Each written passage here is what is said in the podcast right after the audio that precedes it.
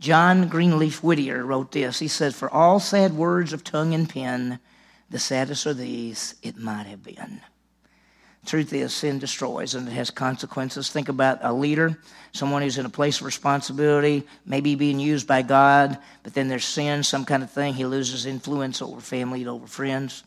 Or what about the young girl who's looking forward to going off to college and formals and homecomings, and she gets pregnant?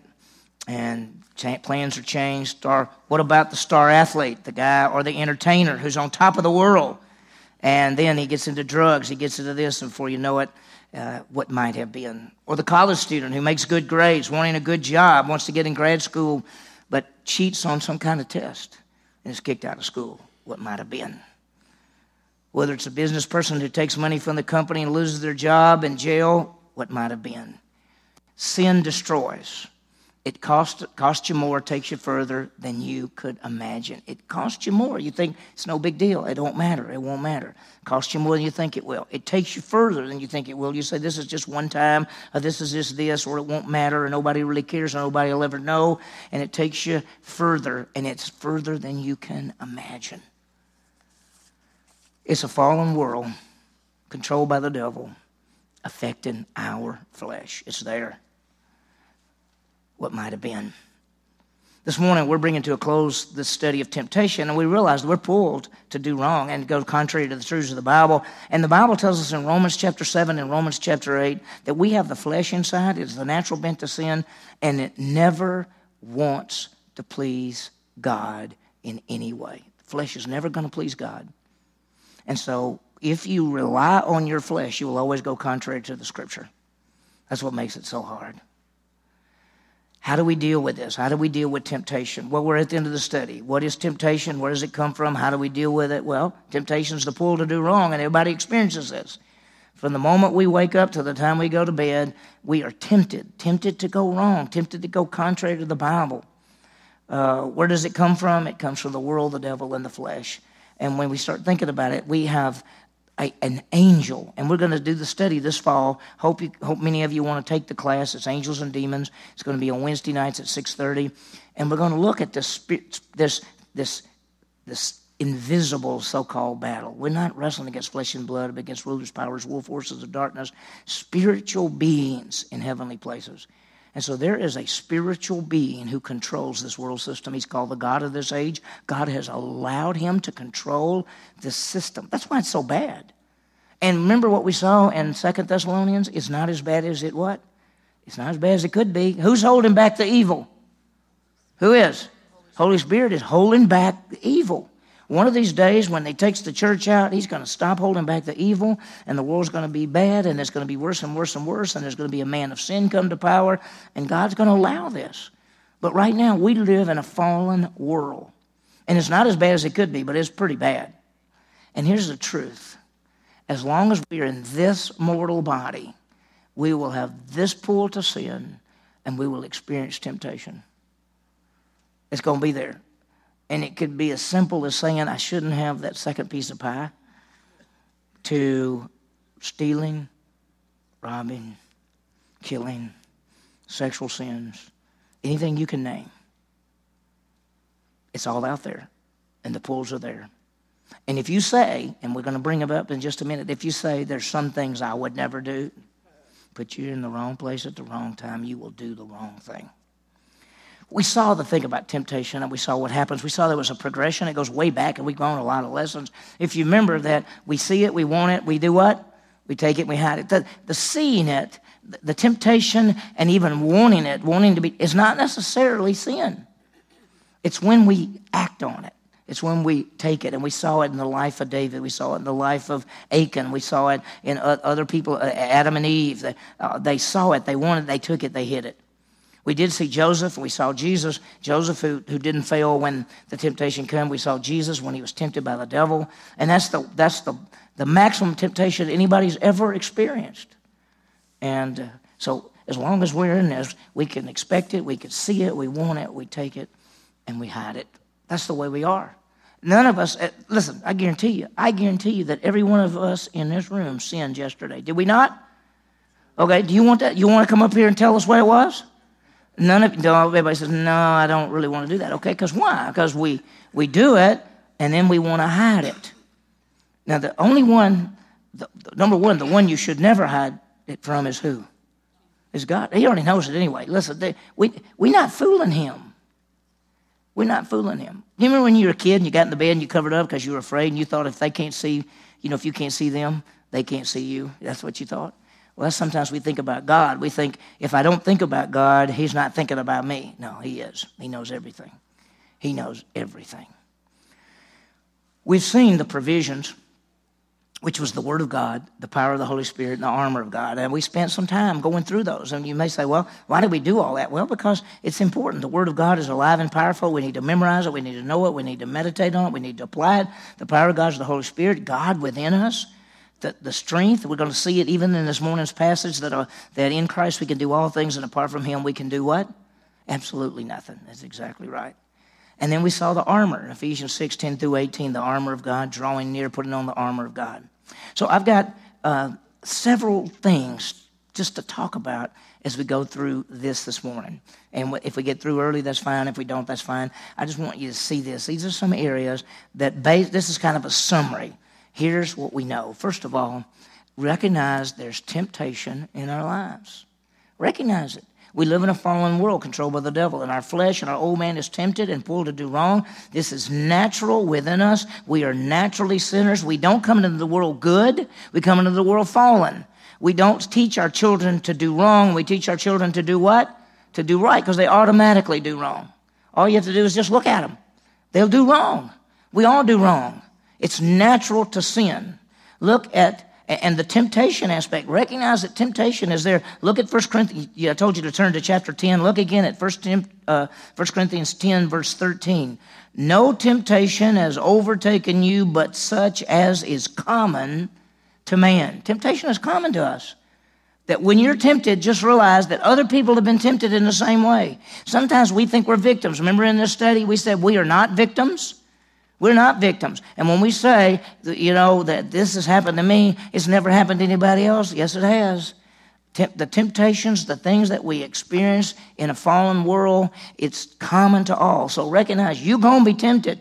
You're going to be tempted in ways, and yet the truth is, every human being is tempted in all these ways. Just expect it. Recognize that temptation comes. The second big point is to realize that temptation is periodic, it comes and goes. You remember what it said about Jesus? After he was baptized, it came up out of the water. Holy Spirit came down like a dove. So there's the Son, there's the Holy Spirit, and then the Father says, This is my beloved Son, whom I'm well pleased. And then it says, The Holy Spirit basically told Jesus to go out into the wilderness. And he's out of the wilderness for 40 days.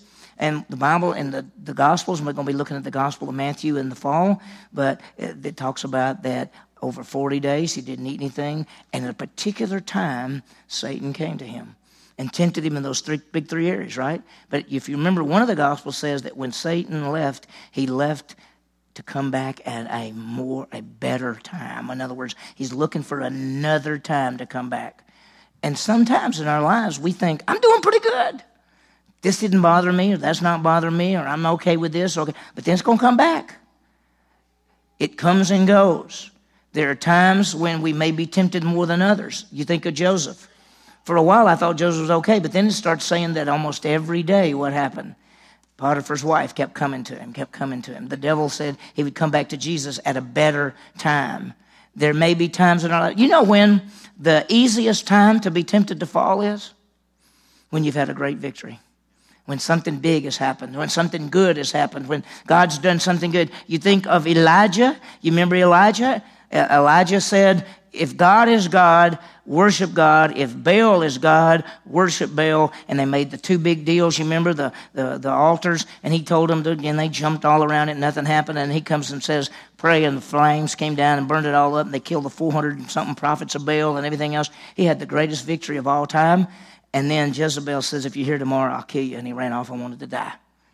It is easy after something big happens, something good happens that you're tempted.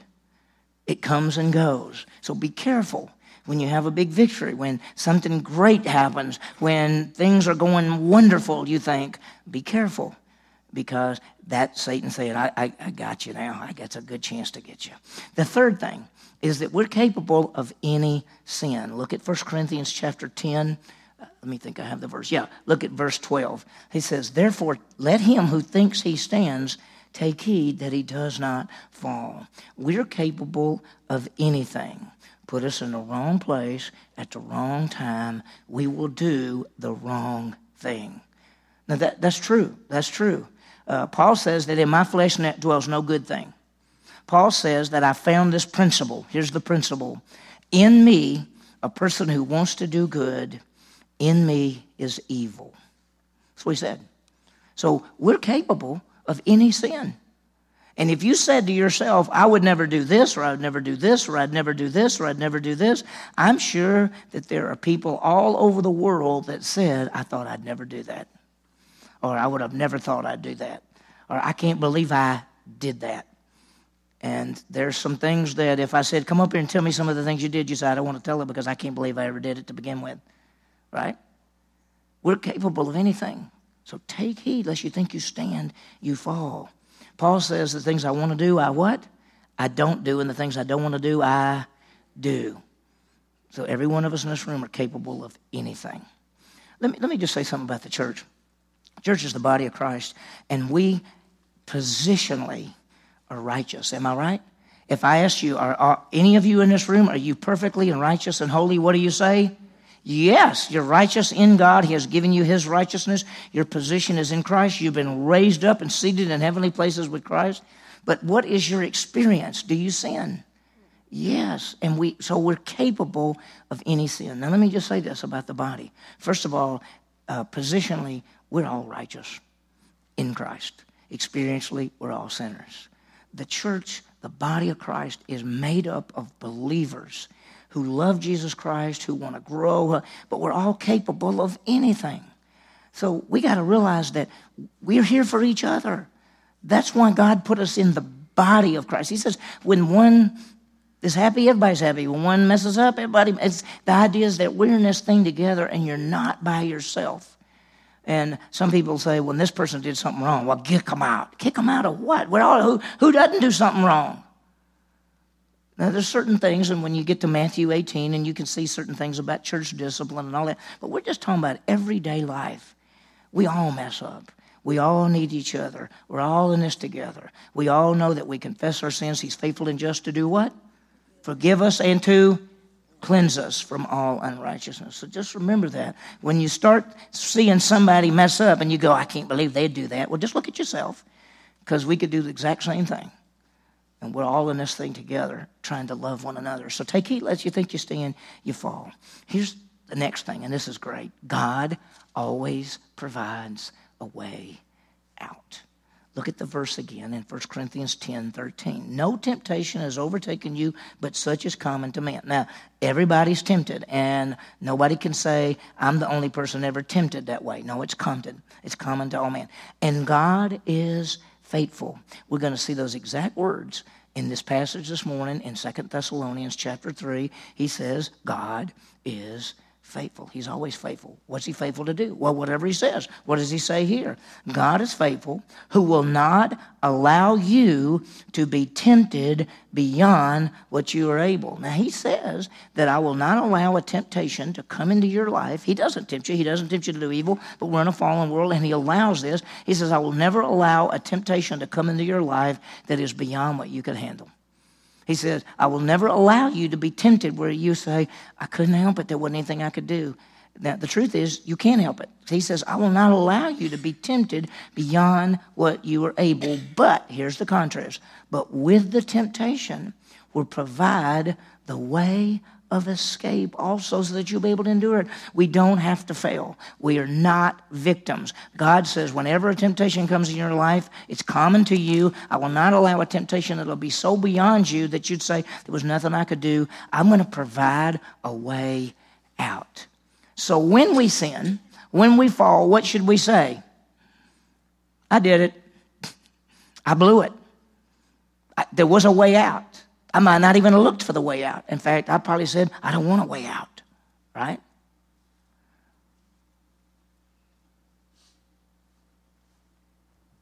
So the bottom line is God provides a way out. It's not our strength, it's God's strength. And so he says, He'll make a way of escape so that you'll be able to endure it. God does not want us to sin. Let me ask you a question. So, if God doesn't want us to sin, why do we sin? Huh? Hmm? If God doesn't want us to sin, why do we sin? Because we choose to sin. Am I right? I mean, God can say, I don't want you to sin. You go, well, I'm still sinning. Right? It does. Temptation is never, does never look bad in one sense. It, it appeals to our lust, our flesh. And when we say lust of the flesh, everybody thinks lust of the flesh, and they always think lust of something sexual, but it could be anything that we strongly desire. Strongly desire. So, now, watch this. Guard our lives. I'm going to read something to you. This is in Proverbs 4. This is one of my favorite places. Listen to this. Proverbs 4, here's what he says. He says, guard our hearts.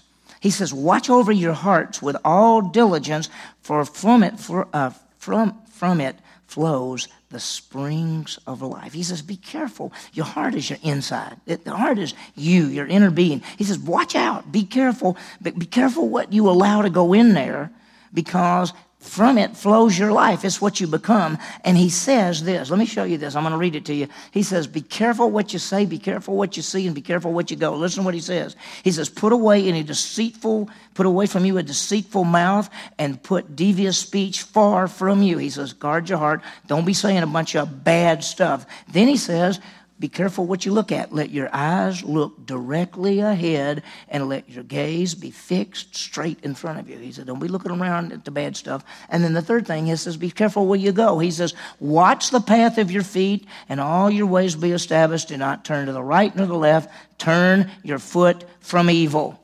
And so Proverbs basically says, Be careful. Be careful. Be careful what you're saying. Be careful what you're looking at. Be careful where you're going. Be careful because you got to guard yourself. Thinking and actions go together. What you put in your mind is going to result in your life. Whatever you put in your mind is what you're going to want to do. Think about that. You, how is your thinking? Are we thinking on the things of God? Or are we thinking on the things of the world? You remember Philippians 3? He says, whatever's pure, whatever's lovely, whatever's right, think on these things. That's uh, chapter 4. There's a, another place in chapter 3 where he talks about think on the things that are above, Colossians. Think on the things that are above, not the things that are below. So, how is your thinking? Are we thinking of the things of the world? And when I say think of the things of the world, I'm not saying, oh, I want to think about a football game. I want to think about baseball. We're not talking about that sort of thing. We're talking about the fallenness of the world and the things that pull us to do things wrong. Are you putting that in your brain? Are we putting the good things in our brain? Whatever's pure or lovely, good. Think on these things. As those who've been raised up and seated with Christ, think like one who is seated in the heavenly places. That's who we're supposed to think about. And then what's going to happen? How's our actions? Because how you think, as a man thinks in his heart, what? So is he what comes out of us. What comes out of us is what you put in your brain is what's going to come out in your life. And that's why he says, guard your heart. Be careful what you're putting in your mind. Be careful what you're putting in your life. Be careful where you go. Be careful what you say. Be careful what you see, because that's going to come out in your life. And so what you got to do is get away from all this. You got to get away from all this. And when we do sin, what do we do? What do we do when we sin? What do we do? Tell, we confess it. We tell on ourselves. We say, I lied. We don't beat around the bush. We don't make excuses. We don't say, well, this is just the way I am. He says, I know that's the way you are. You don't have to tell me that's the way you are. And we say, well, I couldn't help it. He says, yes, I did. I provided a way out. You just didn't take it. So when we sin, we're not victims. We say to him, I did it. I blew it. You're faithful and just to forgive me and to cleanse me. Number six, take God's provisions. He has provided so that we don't have to fail. What are the provisions? The big three things that we saw the Word of God, the Holy Spirit, and the armor of God. The Word of God to know and apply, the Holy Spirit, God's power in and through us, and the armor of God so we can stand. We put on that armor of God and we stand strong. We're going to see that. It's amazing, but uh, there's a lot of this in Second Thessalonians this morning, in chapter 3. If you've read ahead, if you've already looked ahead because you know what we're going to study, it's on our, our thing that we hand out and stuff. It's chapter 3, verses 1 through 5 this morning. You may have read that already and looked at it. So, as we bring to a close this, I, I want you to think about two aspects, okay? And how in the world do we deal with all of these things? Now, we've listed these six things, but here's kind of the bottom line be accountable. Now, you accountable in several ways. Accountable to God. Because remember, we said at one point, all sin is ultimately against God, and when we sin, we sin, we fail, and so we're accountable to Him, and we recognize accountability, and we confess our sins, and we get back, and we stay into fellowship with God. And anytime you realize you've sinned, you're going to be tempted a lot, but temptation is not necessarily sin. But when you do sin, immediately be accountable to God in the sense of confessing it. But there's also this accountability with other believers, and you can be in a small group, or you can get with a friend, somebody you trust that you can be with them and say, help, help hold me accountable in this area. Uh, I knew a group of guys that got together and they had like six questions and uh, they met weekly.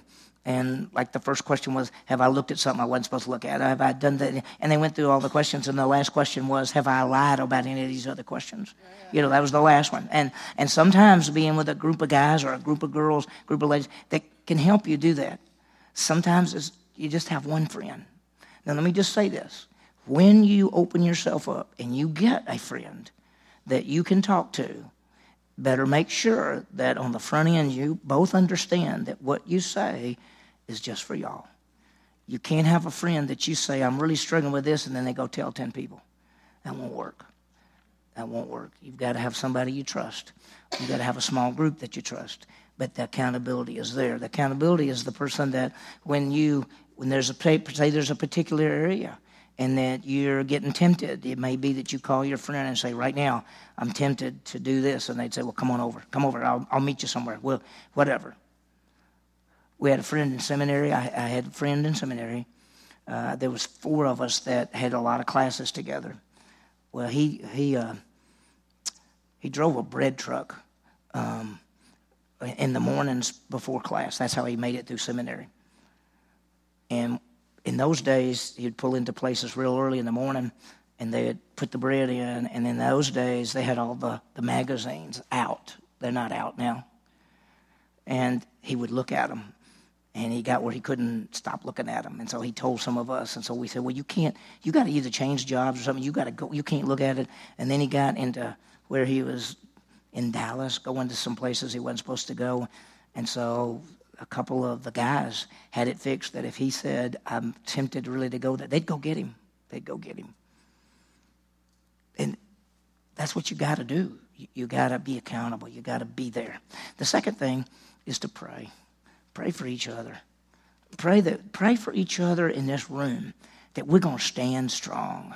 That as men and women, that we're going to make an impact for Christ and that we're all capable of anything. We know that. We're all going to be tempted. We live in a fallen world. We have the flesh, uh, that, that there's temptation coming every day. Sometimes we sin. We need to confess it and deal with it. That we're all there for each other. We know we're capable of any sin. We need to pray for each other that we'll stand strong in a fallen world and that we're here for each other. That we're here for each other. We're not here to judge each other. We're here to love each other. Now, there's times that judgment comes, and judgment comes because of the Scripture. See, you're not the judge. Scripture's the judge. That's why the Bible says, judge not lest you be judged. Because if you're going to be the judge, then you're going to get judged with the same judgment you judge. But the Scripture's actually the judge. So there's nothing wrong with saying to somebody, you know, it's not right to lie.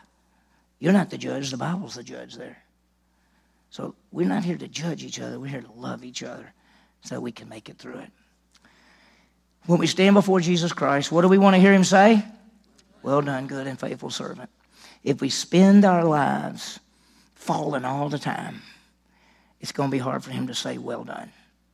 So, what we want to do is gain victory. And we gain victory as accountable. We gain victory as we pray for each other. We gain victory as we look at those six things. We gain victory as we think back on these lessons that we gave you with all the different things and the armor of God and, and the Holy Spirit and the Bible and all of those things my prayer is that I'll, I'll, have victory, you'll have victory, we'll gain victory so that we can stand strong and that one day when we hear our Savior, when we stand before Him, He'll say, Well done, well done. And when we say, He says, Well done to us, we can say, Grace of God.